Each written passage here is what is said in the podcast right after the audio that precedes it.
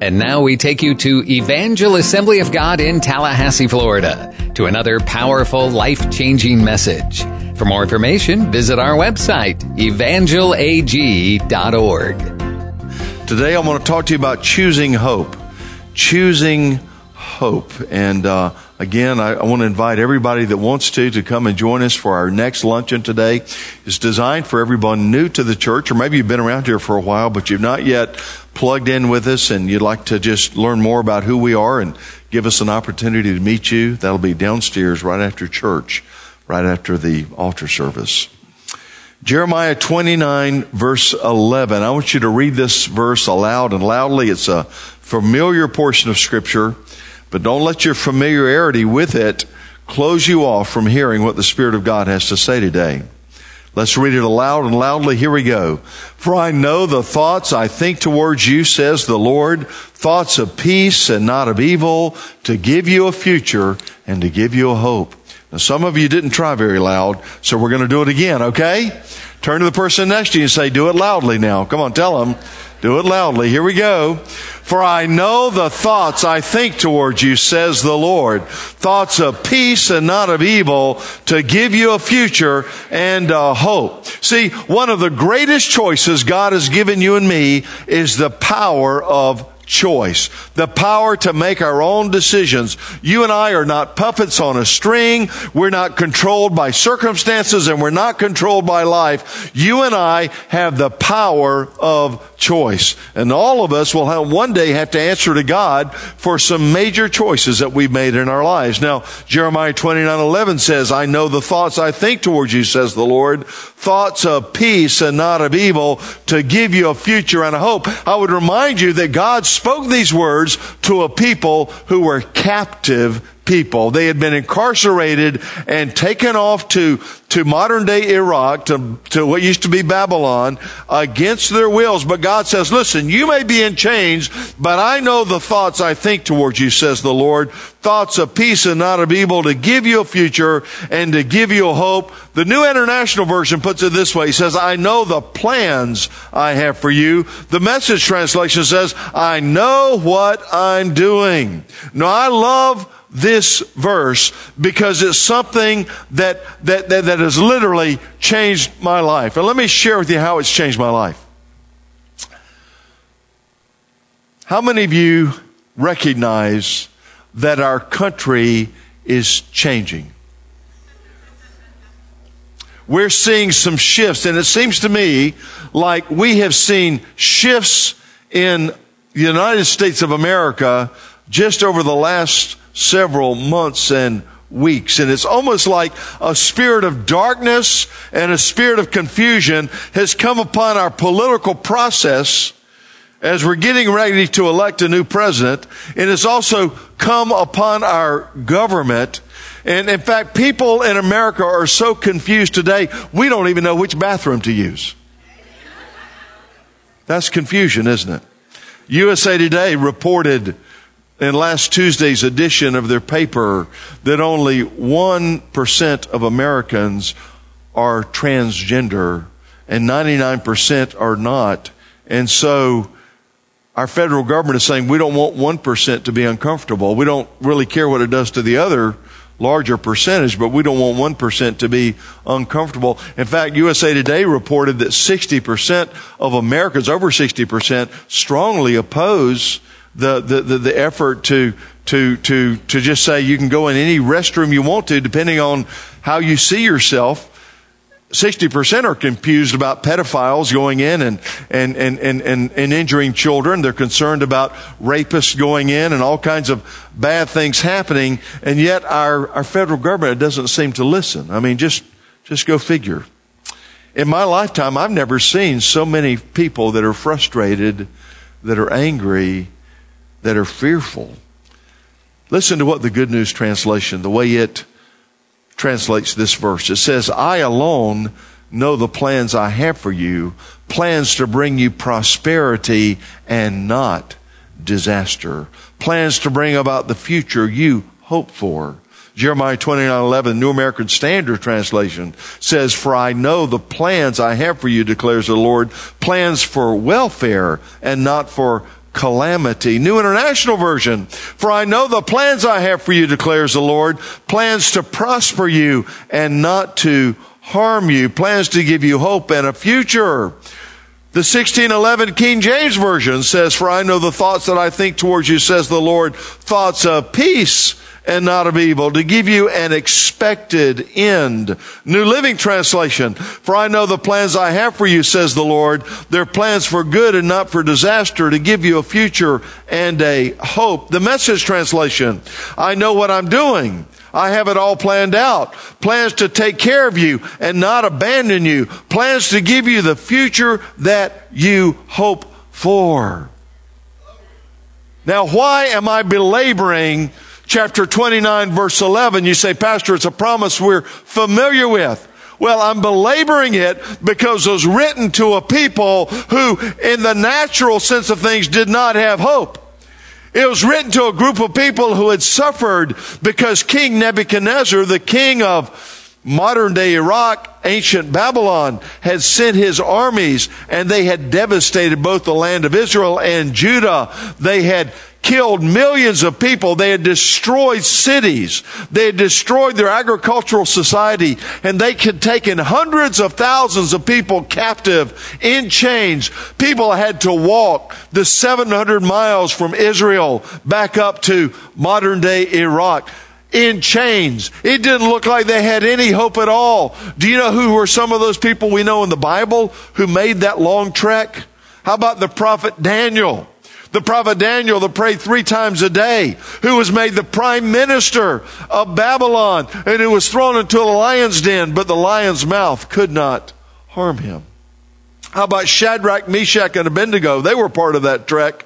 You remember they refused to bow down to Nebuchadnezzar's statue, and so they were thrown into the fiery furnace. And Nebuchadnezzar looked in there. He said, Didn't we throw three men in the furnace? But I see four, and the fourth is like the Son of Man, the Son of God. I'm going to tell you, when you get in your fiery furnaces, Jesus said, I'll never leave you, I'll never forsake you. He's going to be with you in the middle of the furnace, He's going to be with you in the middle of the fire, He's going to be with you in the middle of the storm. We just need to look around and, and, and see where He is. Glory to God. I think about a man named Mordecai. Mordecai was used of God and he became a prime minister in Babylon as well. And I think about his niece. And this niece's name was Esther.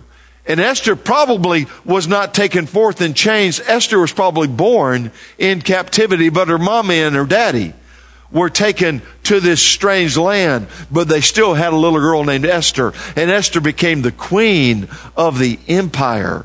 Now, let's look at, at, at, at, Jeremiah chapter 29 in context here. Let's start with verse 4. Thus says the Lord of hosts, the God of Israel, to all who are carried away captive, whom I have caused to be carried away from Jerusalem to Babylon. Now, pay us particular attention to verses 5 through 7. He says, build houses and dwell in them. Plant gardens and eat their fruit. Take wives and beget sons and daughters. And take wives for your sons and give your daughters to husbands so that they may bear sons and daughters so that you may be increased there and not diminished and seek the peace of the city where I've caused you to be carried away captive and pray to the Lord for it, for in its peace you will have peace. There's a word there for us. We need to pray for the peace of Tallahassee. We need to pray for the peace of Florida. We need to pray for the peace of the United States. For in its peace is our peace. Verse 8, for thus says the Lord of hosts, the God of Israel, do not let your prophets and your diviners who are in your midst deceive you, nor listen to your dreams which you cause to be dreamed, for they prophesy falsely to you in my name. I have not sent them, says the Lord, for thus says the Lord. Now watch this after 70 years are completed at Babylon, I will visit you and perform my good word toward you and cause you to return to this place. For I know the thoughts that I think toward you, says the Lord, thoughts of peace and not of evil, to give you a future and to give you a hope. Everybody say, I've got a future and I've got a hope.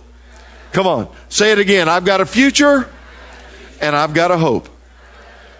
Then you will call upon me and go to pray to me, and I will listen to you and you will seek me and find, find me when you search for me with all your heart.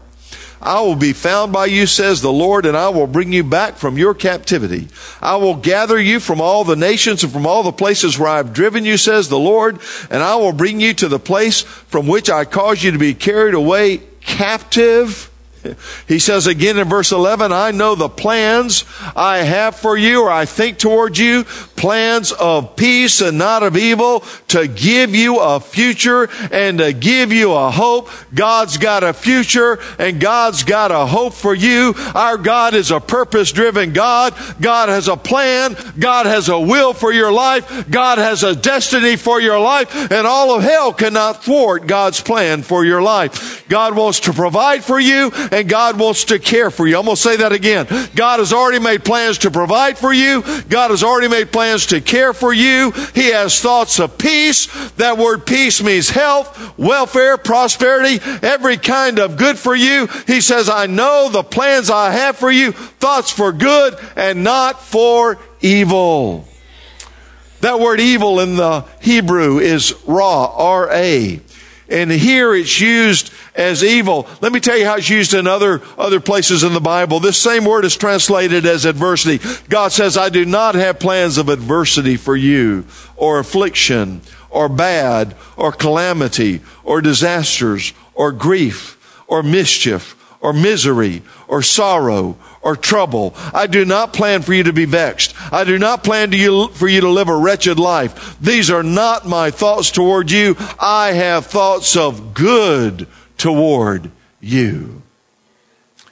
The King James 1611 translation, for I know the thoughts I think toward you, says the Lord, thoughts of peace and not of evil, to give you an expected end. Everybody say an expected end. That word expected is the same word that's used to refer to the scarlet cord that Rahab tied in her window. You'll remember the two Israeli spies hid at her house and she let them down over the wall on a scarlet rope and they said, leave this scarlet cord in your window. And when our armies come to destroy the city of Jericho, we're not going to know that your place is a safe haven. Get all your family and friends, get them inside. Outside is going to be destruction, but inside is going to be safety. And the Bible says that Rahab Rahab and her whole family were saved from destruction. In fact, Rahab became an ancestor to King David. Folks, I'm telling you, God says, I've got an expected end for you. I don't have calamity in mind for the people of God. I don't have war and terrible things in mind for the people of God. Now, he did tell Israel, says, you're going to be in captivity for 70 years. Now, meditate on that. Think about that. They were in captivity for 70 years. That, that, that, they weren't going to just be in captivity for a week or for a month or for a year, but for 70 years. And what that means is that there were some people that were going to be born in captivity that we're going to die in captivity. And yet God says, I know the plans I've got for you, plans for good and not for evil. I'm sure that's not the way they wanted to see it play out. They didn't want to see life happen the way it happened, but it was because their ancestors were so evil and turned away from God that God used the Babylonians as an instrument to punish them. So now they're in captivity. But even in their captivity, God says, I know the plans I've got for you. Plans for good and not for evil. Folks, I'm telling you, sometimes life doesn't play along the way you want it to happen. Sometimes things happen and it breaks our heart. But we just got to turn to our circumstances and say, circumstances, God says He knows the plans He's got for me. They're plans for good and not for evil. He's given me a future and He's given me a hope. He's at work in my life. Amen. Amen. Look at chapter, look, look at chapter 29 verses 5 through 7. Here's what he told them to do in captivity. He said, build houses and dwell in them. He says, plant gardens and eat their fruit. He said, take wives and beget sons and daughters. And he says, take wives for your sons and for your daughters and give your daughters to husbands so that they may bear sons and daughters, that they may be increased there and not diminished. And seek the peace of the city where I've caused you to be carried away captive. And pray to the Lord for his peace, for, for, for then you will have peace. Folks, understand something about Babylon. It was an antichrist government. It was an antichrist culture. It was a pagan culture. They were worshiping demon spirits in the guise of idols. There was all kinds of sexual debauchery going on. Nobody was honoring the Word of God. But God says, in this context, I know the plans I have for you. Plans for good and not for evil. To give you a future and to give you a hope. You say, well, why did it take 70 years? Let me give you a suggestion. Perhaps, perhaps God waited 70 years to deliver them because He knew that there would be other people that would live in ungodly cultures. There would be people that would see everything in their, all the morals and the values in their world start to collapse. There would be people who would see their governments make strange bathroom laws. There would be people who would have to go through a culture that's moving away from Christ instead of toward Christ. And God says, even though you're in that culture, you can still be blessed and you can still prosper and I'm still with you and I haven't forgotten about you and I got a plan for you. And it's a plan for good and not for evil to give you a future and to give you a hope. Somebody say hallelujah. Now, if I keep having to say amen and hallelujah, it's just going to take me longer to preach this morning. Hallelujah. Now, I don't want anybody to raise their hands here, but some of you have, you've actually thought, you thought, well, if, if Hillary Clinton is elected president, I can never be happy and I can never prosper. And there's some of you, others of you said, well, Donald Trump's elected president. I can't be happy and I can't prosper. Here's what I want to tell you. No matter what's going around you, it doesn't matter. You are God's people and you are going to be blessed because He's got a future and He's got a hope for you. Now, the only thing that could take them away from that hope, and you'll read this in verses 8, 9, and 10, he says, Beware of the false prophets. There were some false prophets saying, oh, this captivity is going to be over in a month. It's going to be over in a year. It's going to be over really quick. He says, don't listen to the false prophets. Folks, sometimes our false prophets are simply CNN and Fox News and ABC, CBS, and NBC. We just got to be careful. Somebody said to me the other day, man, uh, it sure was better back in 1955. Well, I don't hardly, I was born in 1954. I don't hardly remember 1955. I'm glad it was good. There's only one problem with that statement. We don't live in 1955. We live in 2016. And we got to occupy till Jesus comes. And we got to deal with what we've got to deal with. And we've got to be strong in the Lord and the power of His might and know the greater is He that's in us than He that's in the world. Glory to God. But there's just a lot of Christians. There are a lot of Christians that have lost their hope. There's a lot of Christians. And instead of looking to the future, a lot of folks are, are living in the past and they want to run up a white flag. Folks, it's difficult today. I, I, I, let's, let's don't stick our heads in the sands. It's difficult today, but it hasn't changed the promises of God. My Bible says the people that know their God shall be strong and they shall do exploits. Hallelujah. Folks, I, I have never gotten a call from the Supreme Court saying, Terrell, we're getting ready to make a decision and we just like to know what you think. We think you're pretty smart. And they just never have called me. Did you know that for the last eight years I've been waiting for President Obama's White House to call me to ask what I think about some of the issues? They, they've just not called me. But I'll tell you what I know. I know that Jeremiah 29 11 says, I know the plans I've got for you, says the Lord. Plans for good and not for evil to give you a future and to give you a hope. And God is speaking to a nation of people. Many of them are going to live their entire lives in captivity. And God says, I still got good plans for you. You may not be in Israel. You may not be in Judah. You may be in Babylon, but I got good plans for you. You've got a future and you've got a hope. I'm going to meet your every need. I'm going to show myself faithful. You're still going to prosper. Folks, there are times in this whole life that your circumstances will try to prophesy to you if you let them. So some of you got that, some of you didn't. Don't you let your circumstances prophesy to you. Don't you let your pains and your difficulties and your heartaches prophesy. You got to take the word of God and say, I'm going to prophesy to this pain. I'm going to prophesy to this heartache. I'm going to prophesy to this difficulty. God says He knows the plans He's got for me, says the Lord, and they're plans for good and not for evil, to give me a future and to give me a hope. Hallelujah. Oh, I don't know about you. I just don't let CNN prophesy to me. I just don't let Fox News prophesy to me.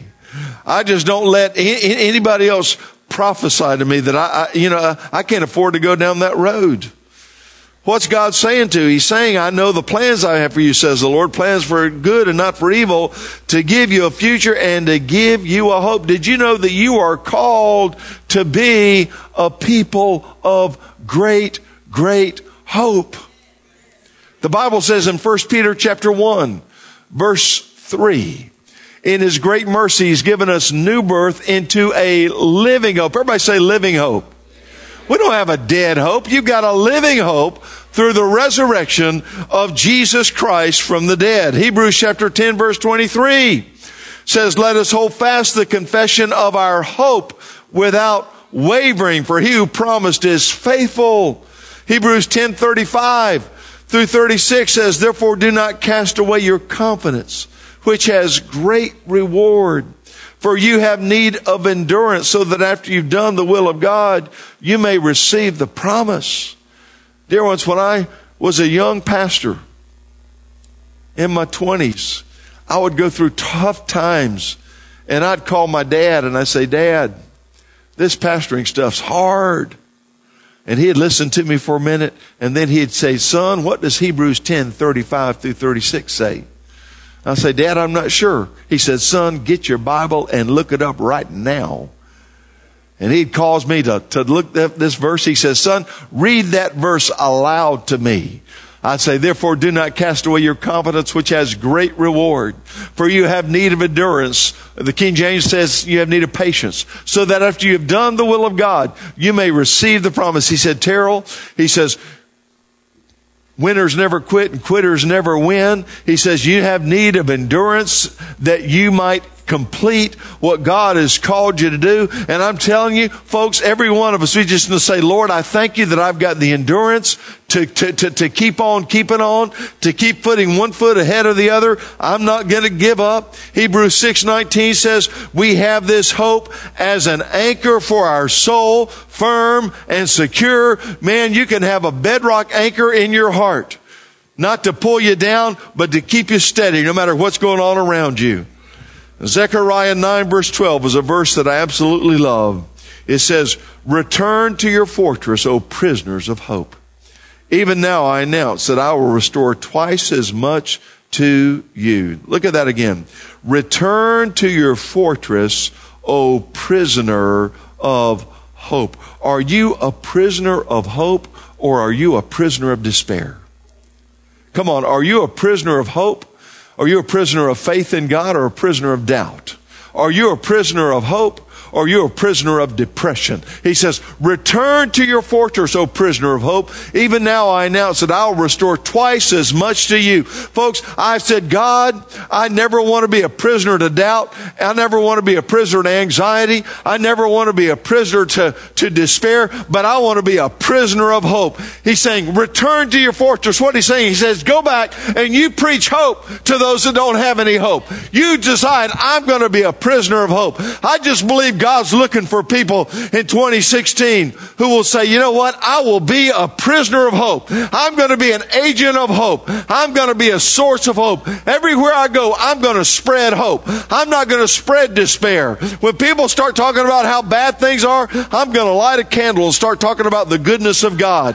When people try to prophesy and my circumstances try to tell me to give up, I'm not going to give up, but I'm going to keep on keeping on. I'm going to be a prisoner of hope. Somebody say hallelujah. We just got to let ourselves be taken captive by hope. That's to be the narrative of our life. We need to be a people of hope. Evangel is a church of hope. Hope is a positive expectation of a wonderful good. And we need to be people of hope who are speaking hope. Look at what Paul wrote to the Romans, chapter 15, verse 13. He said, Now may the God of hope.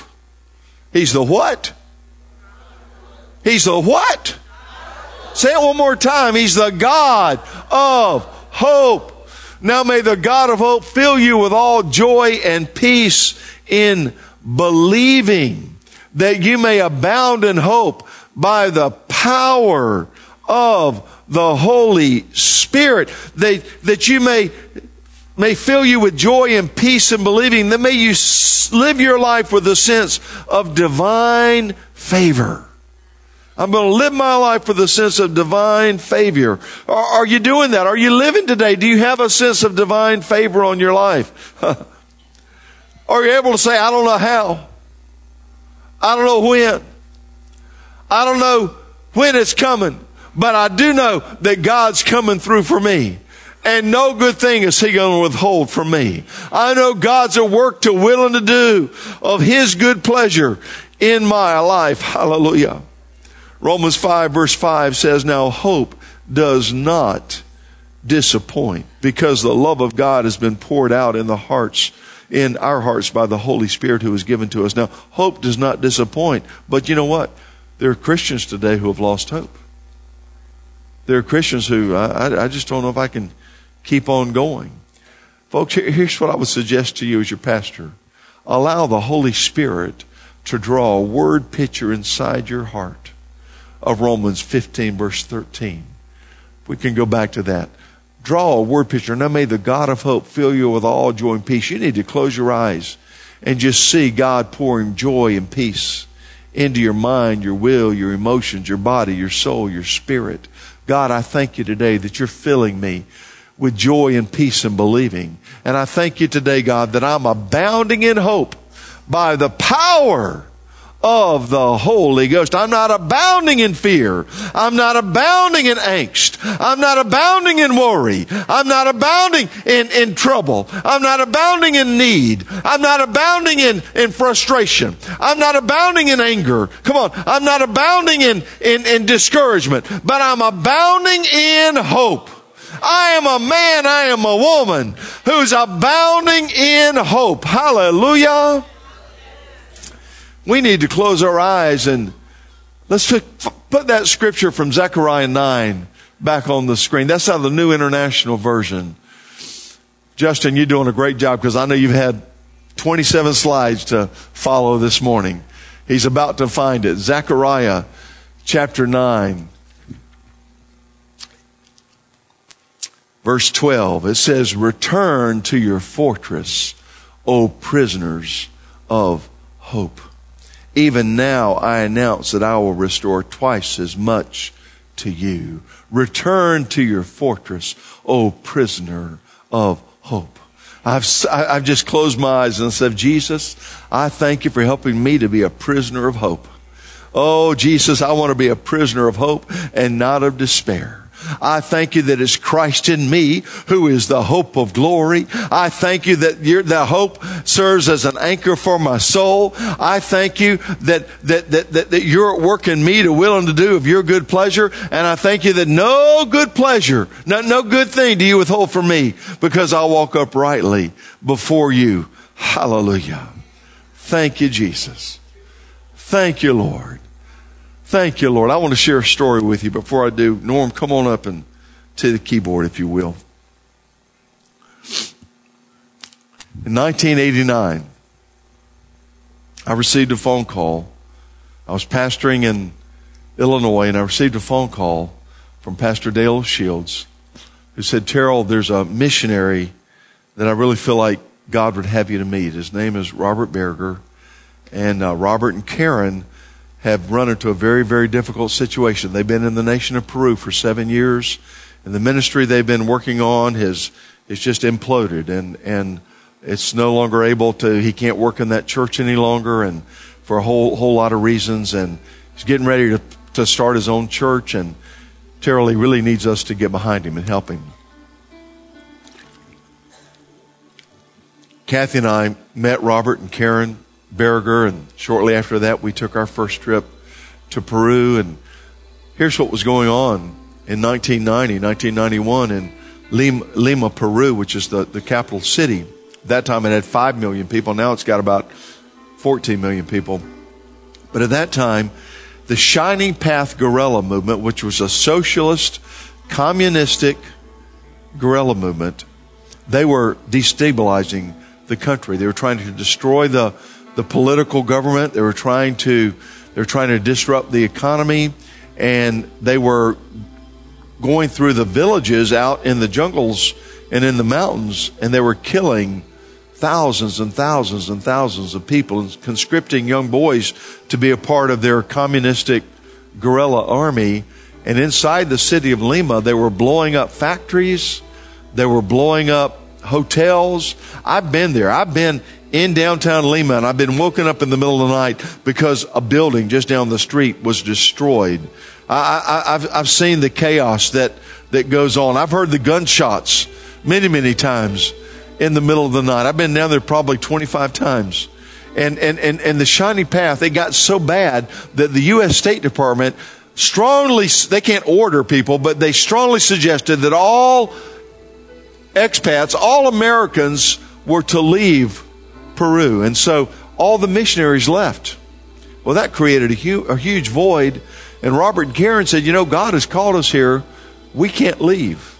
And during that time, they had multiple kidnapping threats on, on Robert and Karen and their children.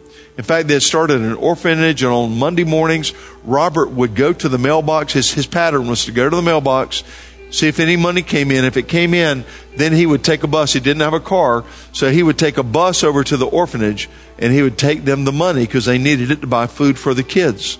Well, apparently some of the terrorists were watching his movements and they had planned to kidnap him. He had fellow pastors that were kidnapped, some that were that lost their lives. And Robert, on this particular Monday, went to the mailbox, and the strangest thing he said happened there wasn't any money in the mailbox so he didn't take the bus. But they found terrorists outside the gates of the orphanage that were waiting for him. Thank God, God knows what he's doing. The money came on Tuesday. He just said his movement had gotten too predictable.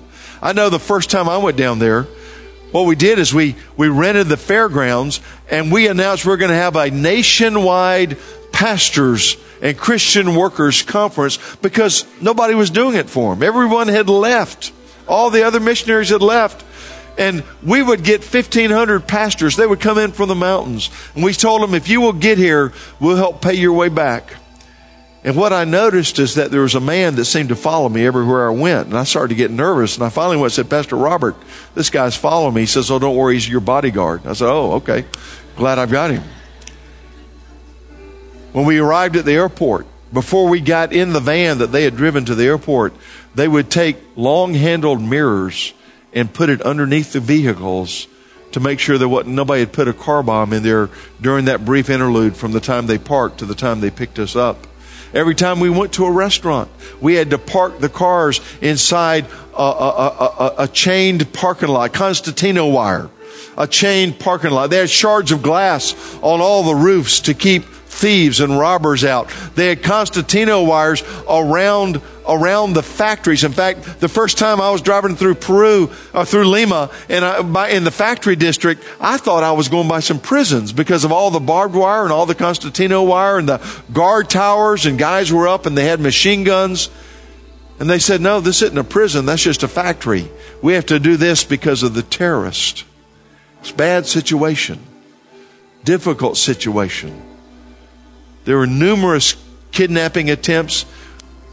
And murder plots against Robert. He told me that one Sunday morning he had preached and he gave the altar call, and a number of people came forward to give their hearts to Christ.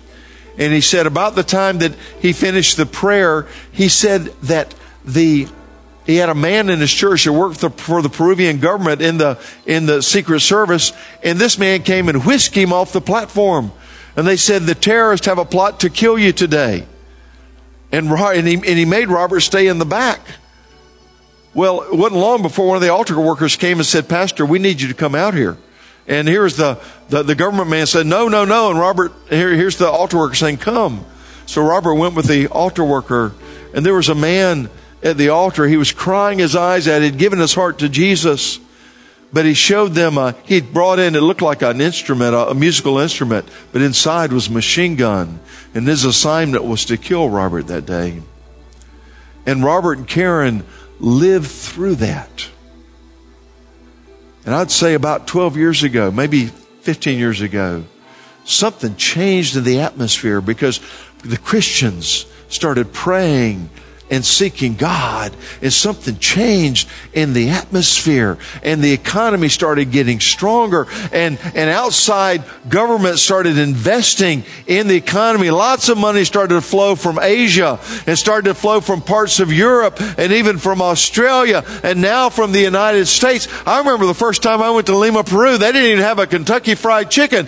They didn't have a McDonald's. They didn't have anything like that. Today you can find any kind of restaurant you want to there because the Christians began to pray and the Christians would not give up hope. And the Christians said, we just believe that God's at work in ways that we can't see and we're going to trust Him today. Hallelujah. What am I saying to you? God said to those captives, here's what I want you to do. I don't want you to buy into the despair that you see around you. I want you to build houses. Folks, I'm telling you, whoever is elected president of the United States, I'm going to still build houses. We're going to still plant trees. We're going to still harvest the fruit. We're going to still make investments. We're going to still go forward. We're going to still have children. We're going to still give our children in marriage. Come on no matter what's going on. Because God says, I know the plans I've got for you, says the Lord. Plans for good and not for evil, to give you a future and to give you a hope. Thus saith the Lord. And folks, that was true for the captives of that were in Babylon, and that's true for everybody at Evangel Assembly of God and everybody that'll watch this broadcast and everybody that'll listen to this podcast. God says, I know the plans I've got for you plans for good and not for evil, to give you a future and to give you a hope. Marco Polo, Polo, Marco Polo, Marco Polo once said that Christians are to be agents of hope. You're called to be an agent of hope. Amen. I want everybody to stand to your feet all over this house. Thank you, Jesus. Thank you, Jesus. Oh, Jesus, we thank you. We thank you, Jesus.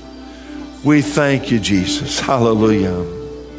Thank you, Jesus. I'm going to ask everyone in this house just to come and spend some time around the altar. We're going to sing Spirit Break Out. We pray right now that God uses this message to plant good eternal seeds deep into your soul. For more information, visit our website, evangelag.org. Evangel's all about making the name of Jesus famous and his church glorious. We love God, love people, and love life. And we're here for you, working to help draw people from impossible situations into a loving and friendly circle of hope where answers are found and acceptance is given. We invite you to join us for any of our services, Sunday mornings at 10:30 and Wednesday evenings at 7. We're located at 2300 Old Bainbridge Road in Tallahassee. We have fantastic programs for kids and youth and small groups to make deeper connections. And we pray that God blesses you richly and abundantly as you continue to seek Him first in all of your life.